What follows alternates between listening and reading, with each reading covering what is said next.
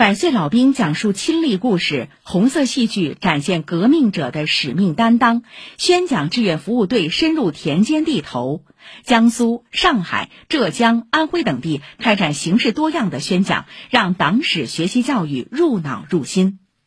新华社的文章介绍说，上海在党史学习教育中坚持突出“实”和“活”两个字，推动学习教育走深走实。静安区委宣传部、静安区文化和旅游局以中共二大会址所在地福德里为剧名出品的原创红色戏剧，呈现一百年前革命者的使命和担当。嘉定区探索党史加动漫、党史加口述、党史加曲艺等多元化宣讲形式。